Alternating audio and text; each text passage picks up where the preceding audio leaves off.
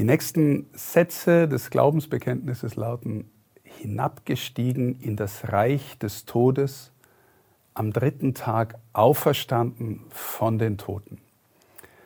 Das Reich des Todes ist unglaublich rätselhaft und keiner von uns weiß, was passieren wird nach dem Tod im Sinn von, wir haben eine klare Vorstellung und vor allem wissen wir schon, wo es mit uns selber langgeht.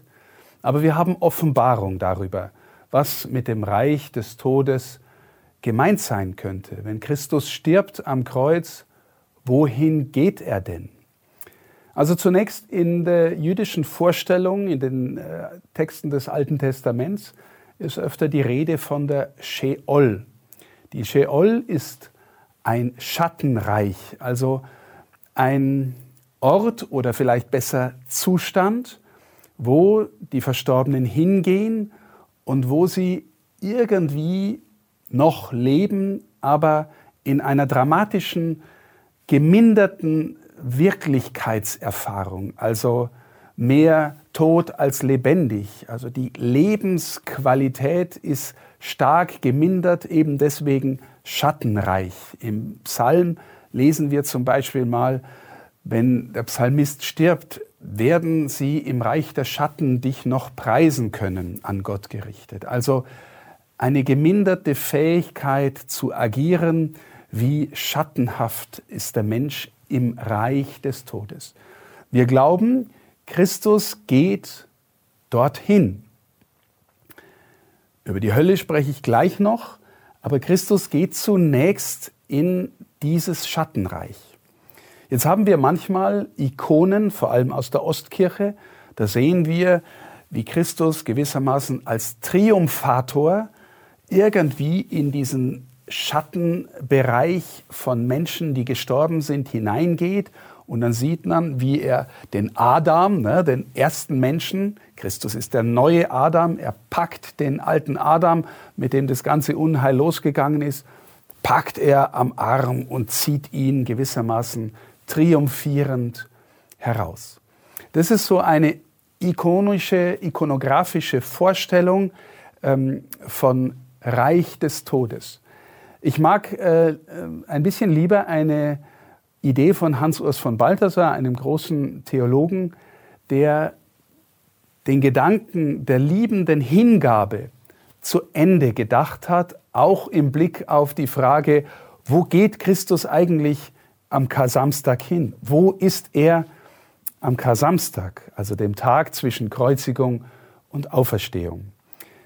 Balthasar nimmt seinen Ausgangspunkt von dem Hymnus, der im Philipperbrief steht, wo von Christus gesagt wird, er war Gott gleich, hielt aber nicht daran fest, wie Gott zu sein, sondern entäußerte sich.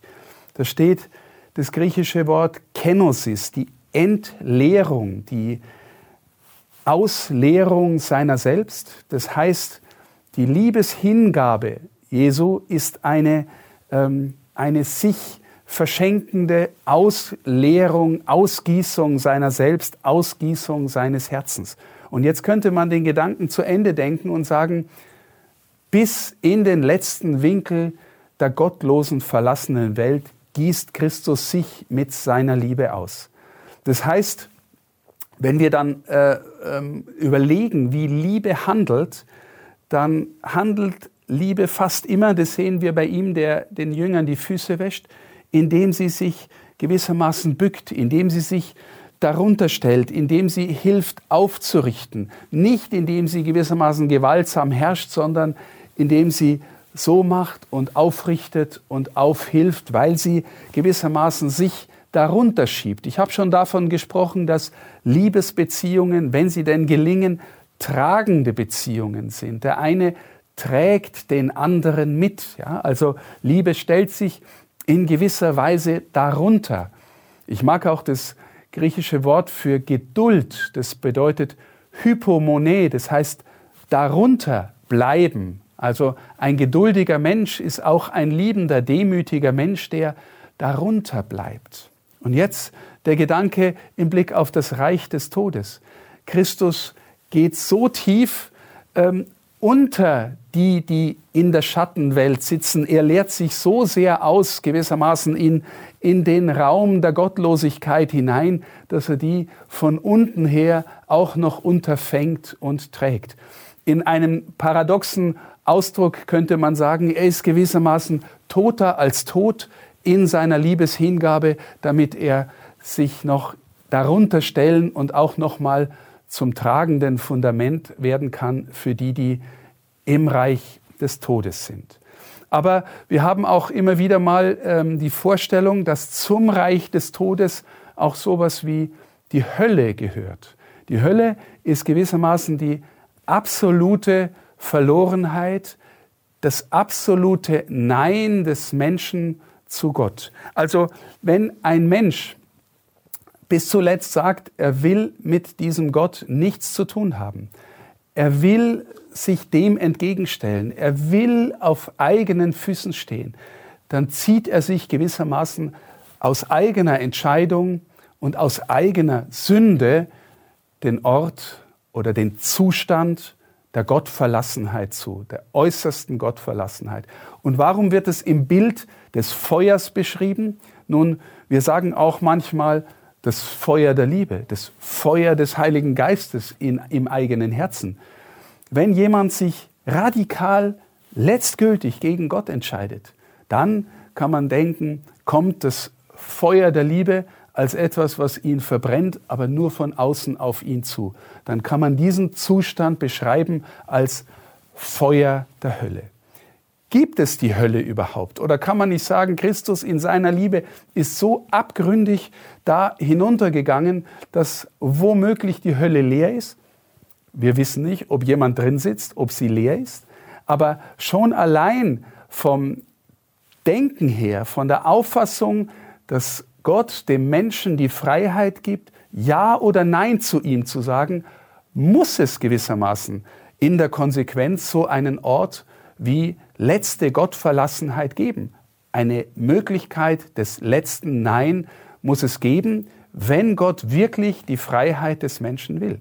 Das heißt, es ist möglich, in letzter Konsequenz Nein zu Gott zu sagen und mir diesen Zustand, den die Schrift Hölle nennt, mir diesen Zustand zuzuziehen. Interessant ist ja, dass Christus, der schlechthin Liebende, der sich Opfernde, der sich Verschenkende, am intensivsten äh, in der Heiligen Schrift über die Hölle spricht. Vorher ist dieser Ausdruck vage da im Alten Testament, eher als Sheol, eher als Schattenreich. Christus spricht von der ewigen Verlassenheit, von, von den Abgründen, vom ewigen Feuer. Meine Erläuterung dazu wäre, ich glaube persönlich, dass Jesus selbst das äußerste Liebeswort schlechthin, der äußerste Liebesausdruck Gottes für die Welt ist. Das heißt, wenn ich mal realisiere, was das Kreuz innerlich bedeuten kann, für mich, für die ganze Welt, seine Hingabe, die Sünde der Welt auf sich zu nehmen, alle Gottverlassenheit der Welt auf sich zu nehmen, zu durchleben, vom Sieg der Liebe verschlingen zu lassen. Wenn ich das realisiere und dann ein letztes Nein sage, dann ziehe ich mir diesen Zustand der Gottverlassenheit zu. Das heißt, aus meiner Sicht könnte man fast sagen, im Grunde gibt es die wirkliche Hölle, die letzte Gottverlassenheit, vielleicht erst seit dem Karfreitag. Vielleicht ist alles andere in der Vorläufigkeit und hier gibt sich Christus in letzter Weise hin und an ihm entscheidet sich, ob ein Mensch gerettet wird oder verloren geht. Am Verhältnis zu ihm. Und ein letztes, äußerstes Nein zu ihm bedeutet, ein Mensch zieht sich diesen Zustand zu. Also den muss es geben, aber Christus steigt auch in die Hölle um, oder in, in die Unterwelt, in die Schattenwelt, um andere wieder herauszunehmen. Wir als Christen haben, zumindest als katholische Christen und die Orthodoxie auch so ähnlich, haben auch noch den Begriff von Purgatorium, also einem Zustand der Läuterung, also einem Zustand, den wir im Volksmund auch Fegefeuer nennen. Warum? Weil wir, wenn wir gewissermaßen in dem Zustand, in dem wir sterben, und wir sind nicht ganz lauter, wir sind nicht ganz heil, wir sind nicht die großartig liebenden Menschen gewesen, dann spüren wir, wenn wir in die Nähe dessen kommen, der die Liebe in Person ist, die Majestät Gottes, die, die leuchtende Sonne, dass wir das vielleicht nur schwer aushalten. Das heißt, es braucht einen Zustand der Läuterung und der kann auch schmerzhaft sein. Denk an einen Zahnarzt, der dich behandelt. Du hast einen verfaulten Zahn und der muss dir im Prinzip ein wenig wehtun, weil er an dir so lange arbeitet, bis der Dreck aus deinem Zahn draußen ist, damit er wieder ganz wird, wieder gesund wird. Also ich stelle mir in dieser Weise einen Prozess der Läuterung vor und das auch, was wir Fegefeuer nennen. Wir sind eher auf dem Weg ins Leben und nicht in die Hölle, weil es ein Reinigungsprozess ist, aber eben einer, der auch schmerzhaft ist, der auch wehtut, der auch brennt. Jetzt stell dir vor, du kommst nach deinem Tod vor die Augen Jesu und er steht da in seiner Herrlichkeit und in seiner abgründigen Liebe und schaut dich an, aber er schaut dich auch in aller Wahrhaftigkeit an und sieht all das Gute, was er in dich hineingelegt hat, was wahr, gut und schön ist, was du gern hast, was du gut gekonnt hast. Aber er sieht auch alles, was hätte aus dem werden können, was noch da drin liegt und was vielleicht auch durch eine Schuld, deine eigene Schuld, dein Versäumnis nicht gelungen ist, wo du völlig unter deinen Möglichkeiten geblieben bist. Und er sieht es alles und du siehst, erkennst dich in ihm.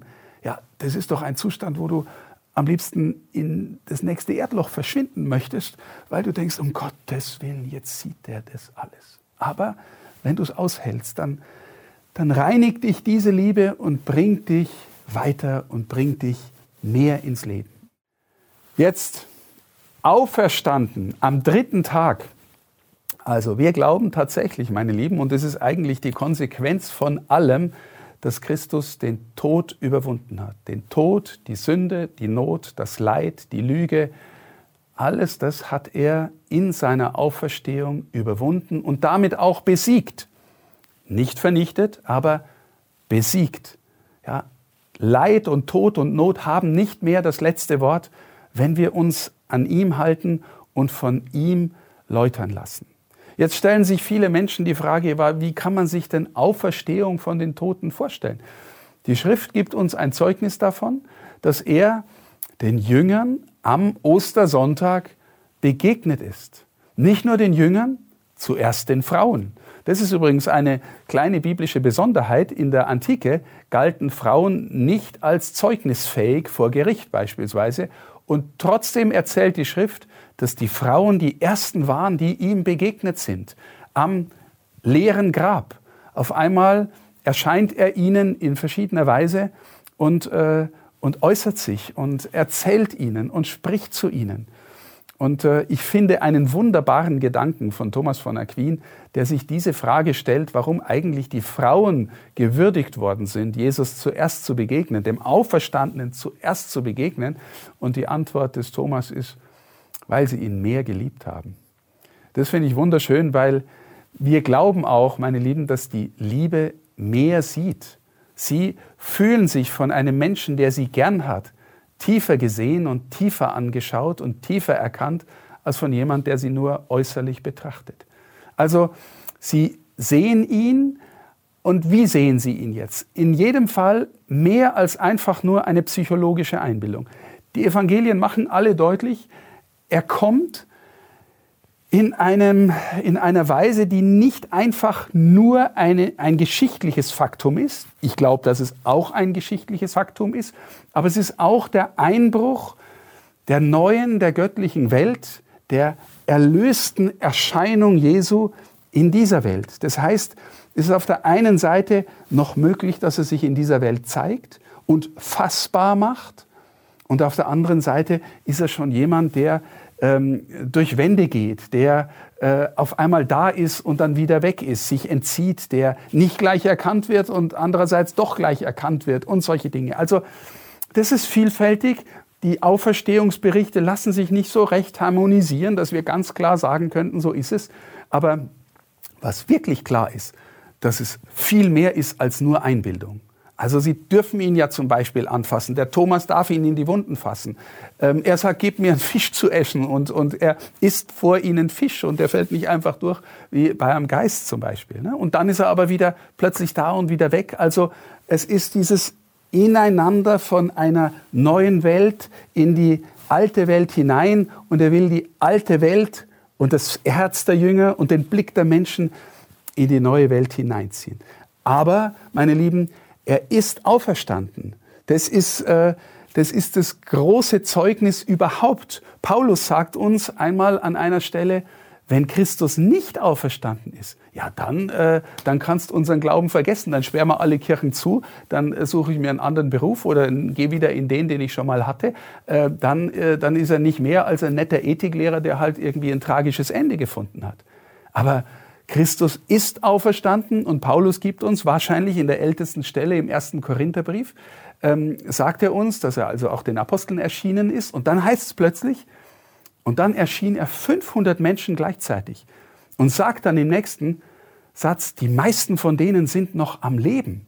Das heißt, der Paulus, der Jesus nicht mehr als ähm, in irdischer Gestalt kennengelernt hat, dieser Paulus hat eine Erscheinung gehabt, die sein Leben verändert hat, aber der zieht dann rum und trifft ein paar hundert Leute, die alle dem Auferstandenen begegnet sind und deswegen ihr Leben verändert haben und deswegen von da an rausgegangen in die Welt sind und äh, jedem erzählt haben, ähm, was ihnen widerfahren ist und dass das für jeden wichtig ist, dass wir den Auferstandenen kennenlernen, dass jeder ihn ihm begegnet und etwas von dem neuen Leben erfährt, ähm, das er schenken will.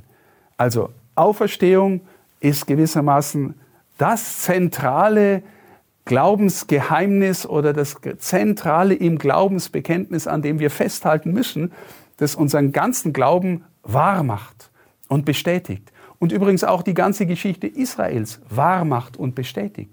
Ich glaube, die ganze Geschichte Israels läuft auf den Messias zu und auf die Auferstehung.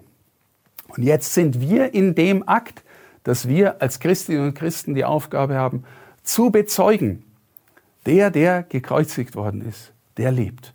Unser Hauptzeugnis ist, Jesus ist gekommen, er liebt dich, er will dich retten und er lebt. Und er sagt uns, ich bin bei euch bis zum Ende der Welt. Also wir gehen mit ihm, wir gehen auf seine Wiederkunft entgegen und wir gehen in das größere Leben, in dem wir mit dem Auferstandenen berufen sind zu leben. Meine Lieben, Glaubensbekenntnis heißt auf Lateinisch Credo. Ich habe ein Buch geschrieben, das heißt Credo. Da stehen all die Dinge drin, die ich erzählt habe und noch viel mehr. Wer also sich da weiter vertiefen möchte, der ist eingeladen, dieses Buch zu lesen. Credo von Bischof Stefan Oster.